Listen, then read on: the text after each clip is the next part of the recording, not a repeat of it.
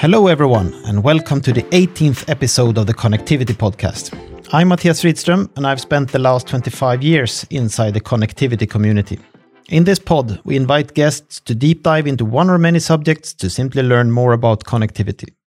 In this 18th episode, I'm extremely happy to welcome back Rudolf Gordon Seymour from Télécoms Sans Frontières. So let's continue the discussion.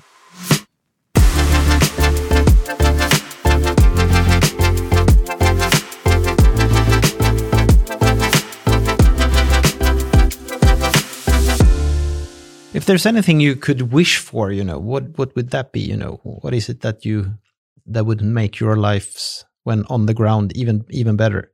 I think. Um, I mean, you know, everything. You know, we're we're a non-profit organisation. We rely heavily on funding. So the more funding we get means, obviously, makes life easier because we can make sure that we, you know, have the right equipment, we have the right level of resource. Um, I think engineering resource for us is very uh, important and getting the right people um, on on the ground. So uh, I, I, think it's kind of a combination of factors that really kind of comes back to the funding mm. um, of the organisation as a, as a non-profit. Yeah. How, how many assignments can you do in parallel? I, I would guess there are very seldom in parallel assignments because yeah, it, it, it's rare. I mean, I don't, I don't, uh, I haven't, um, I haven't seen any more than two in parallel. Mm. Um, I mean, it's it's rare to have more than two natural disasters at any one time yep. um, in the world, thankfully. Mm. Um, but obviously, you know, looking forward and and you know, obviously, huge concerns around global warming and and the environmental kind of destruction. Um, we can only assume the number of uh, natural disasters um, will grow over time. Yeah, and then that becomes uh, a resource issue, and it may become uh, an issue in terms of deciding where we deploy. Um, at the moment, that's not a not a problem, um, yeah. but it could be uh, looking forward.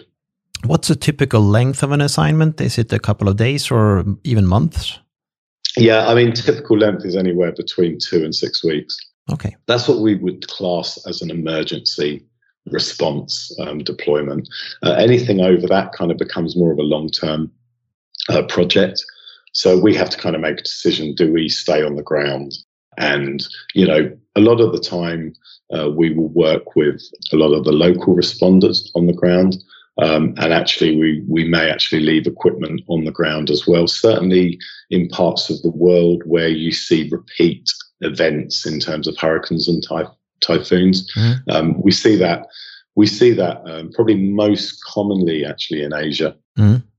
If you think if you think about the latest assignments, you know, what, is there anything you in particular remember? You know, that was a really well done job, or or something like that. You know, what is it that makes a well done job? Well, I think you know, I don't, I don't think Télécoms Sans Frontières have ever done a bad job. No, no, no. Um, but I, but I think um, if I look in the kind of last twelve months, and there's there's been a number of deployments actually in the last twelve months, which also added challenge of of, of, of COVID. But uh, probably uh, one of the more kind of interesting ones was um, having to respond to the Beirut uh, port explosion because that was a really unusual event yeah. um, and not something that we would necessarily respond to. But we were kind of asked to to deploy out there and set up a call center, um, and very quickly.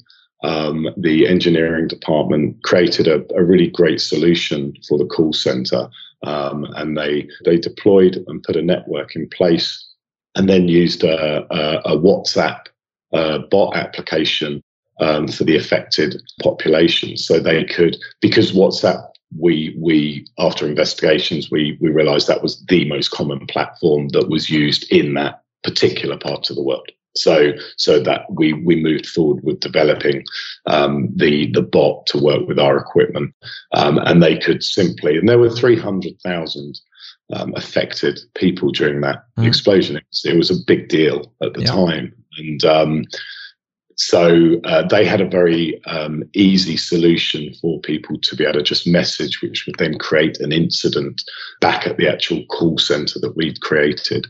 Um, which was in conjunction with another NGO called uh, Live Love Lebanon. Um, so they actually provided a lot of the manpower um, and actually the uh, the site for the for the call center, um, and that was one of those situations where we were actually working out there for a number of months, and it turned out to be a, a longer project because the needs changed over time, um, and actually by the end of that assignment, um, it became more of a, a, supporting kind of the psychological needs of the population versus maybe the financial, medical, or housing needs. So it, you know, these things can evolve over time, but that's probably one I kind of remember just because it was a very quick decision to deploy. It was a very quick turnaround in creating a custom solution to to fit the context of that particular uh, disaster. Yeah. Wow. Yeah. Amazing.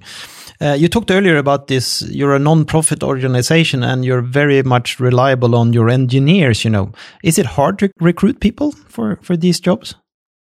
Um, it's. Um, I, I, think. Um, I think recruitment is always hard for any organisation. Yeah. Trying to find the right person. Um, I don't think we're any different in that respect. Um, I think there are probably challenges because we are an NGO.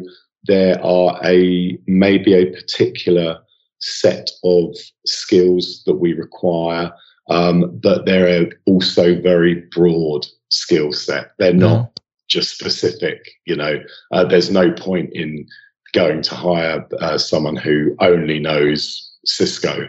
Um, yep. And that's his bread and butter. So uh, I think we need a very kind of broad set of ICT um, and you know telecom based skills, which I think in itself can be quite difficult um, to find because you normally when you're recruiting it it's normally kind of one or the other you don't see too much on the on the overlap side and then there's the technology because obviously we're very um, much satellite based um, and that that's probably a niche market as well yeah. so um, so yeah i would you know I, I think it's probably challenging but actually i'm always amazed and surprised how many responses we get when we have an opening. Yeah. Because very kind of highly skilled, highly motivated people uh, wanting to join uh, the organization for what would be considered um, a very low remuneration compared to the commercial world. So you've got a number of factors there, a combination of factors which you would think would make it almost impossible to recruit really good people. Um, but we've got you know great people and a great team. I'm, I'm you know I'm always amazed. You know uh, what a great engineering and project management team we have. Yeah, so. no, I can imagine, and I also can imagine that experience here is extremely important. You know, if you've done it a few times before, that's going to be so much easier.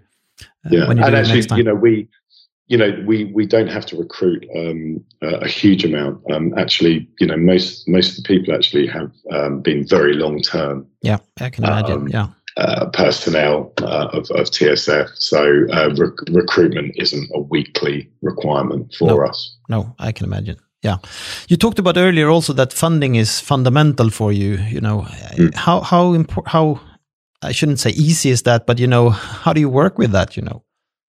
Well, we're, I mean, kind of to give you some kind of context in, in how that works. Obviously, there's there's different um, sources of funding.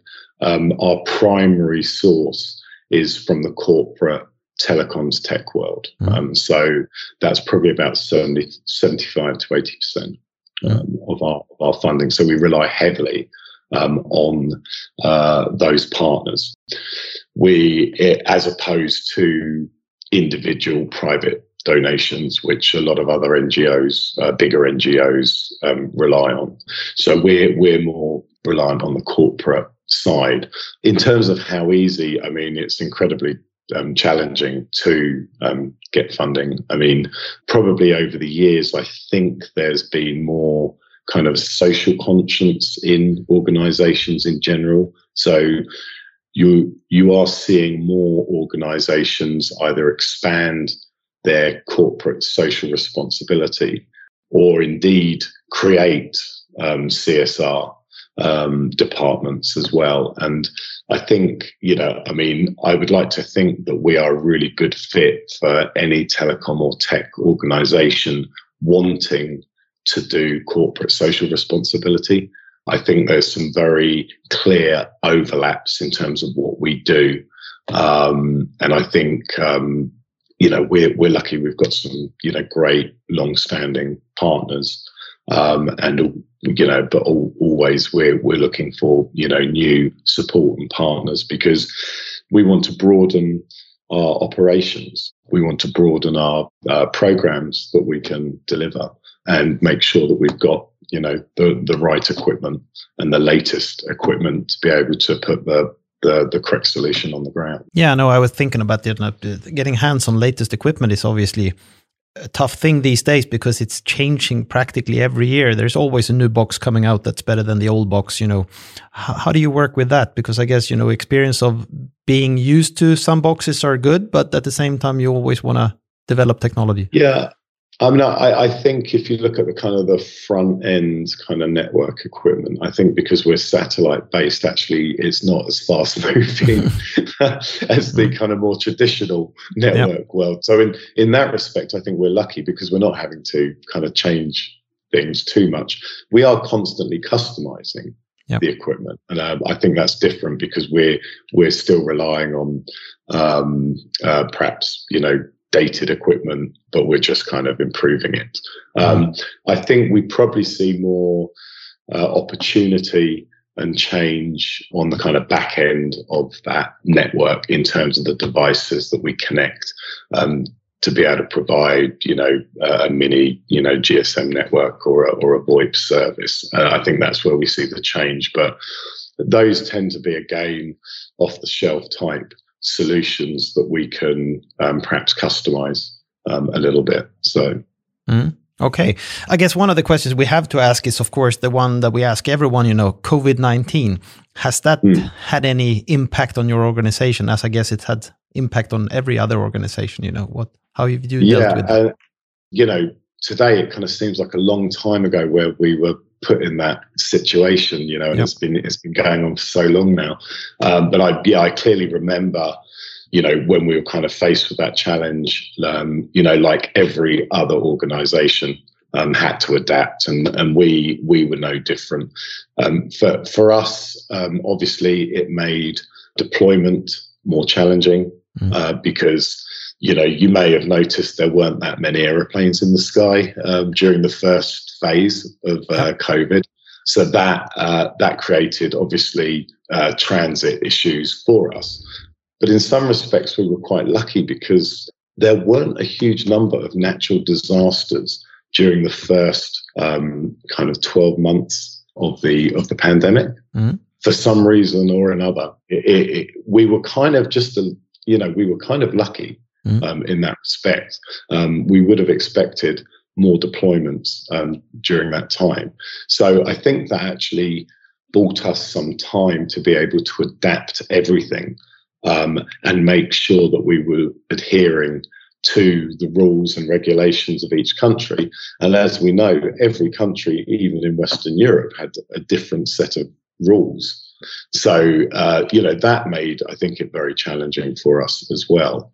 Um, and then kind of on the on the other side of that, there were like the long term programs. So certainly a lot of the education based um, programs where we had education centres, we had to move that to a distance learning um, yep. solution. So, you know, we had to work pretty quickly actually um, to do that. And also, we had to then start providing connectivity remotely for the classroom and also another program was the the migrant program in, in South America, uh, where we would um, have kind of information uh, diffusion centers um, dotted around in, in, in in South America, and certainly on the on the migrant corridor. We then had to start introducing new content and information on those screens, which was uh, around COVID in addition to maybe the the standard content which was around what you need to do in order to enter this country, what papers you need, etc., mm. etc. Et so we've kind of yeah we we had to adapt a lot, um, and certainly on the deployments, you know, there was all the testing requirements, all the uh, COVID uh, gear that we would have to you know carry, and and and and also you know make sure that our um, personnel was safe as well. Yeah, no, I can imagine that must have been really tough. Yeah, and and and um, probably actually one of the one of the deployments, um, which was um, quite a challenge uh, on the on the COVID front, was you, know, you probably remember the big um, uh, fire at the the Lesvos refugee camp, yep. Um, Greece. We'd already had infrastructure in place there to support that that camp, and there was about 12,000 12, refugees there, so it was pretty pretty big camp. So we had to deploy out there and actually put new network in place for the new camp that they had to build, um, which they had, they which they did very quickly actually, and and we were actually specifically providing network for the quarantine, the COVID quarantine area of that camp. So yeah, that that was uh, very, you know, that was a pretty you know big challenge uh, at the time and that that came right after actually the the Beirut uh, port explosions. Yeah. Wow. Yeah, that's amazing.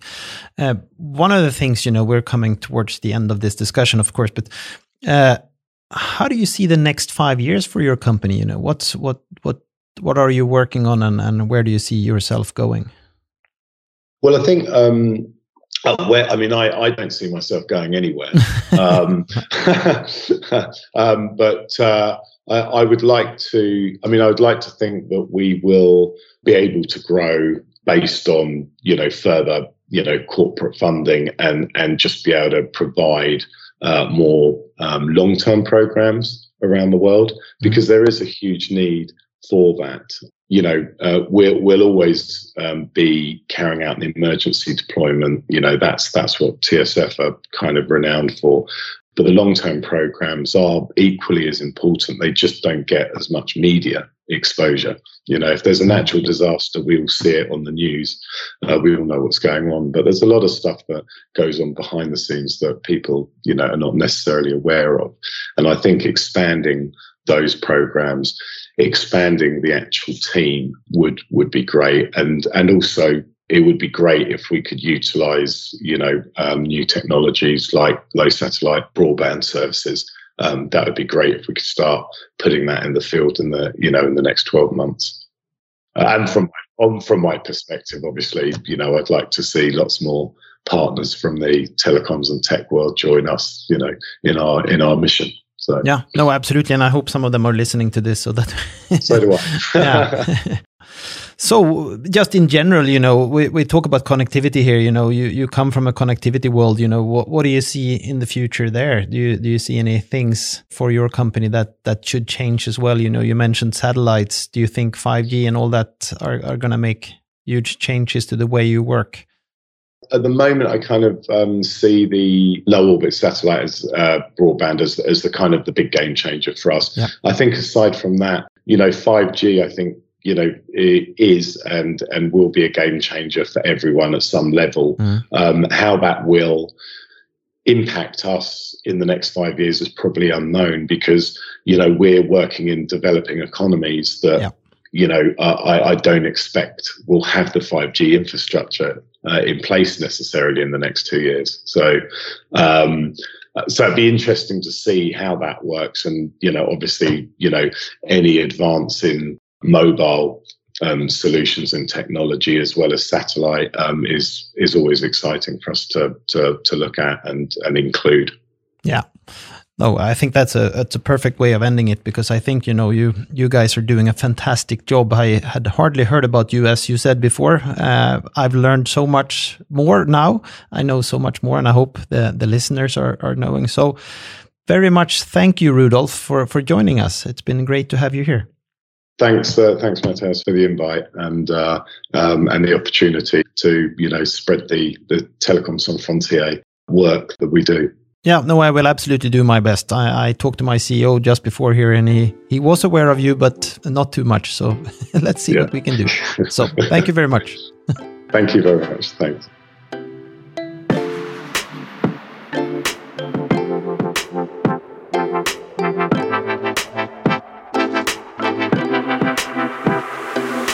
Thanks everyone for listening. We will soon be back with a new guest, so please follow us on Twitter, ConnectivityPod for updates. Stay tuned until next time.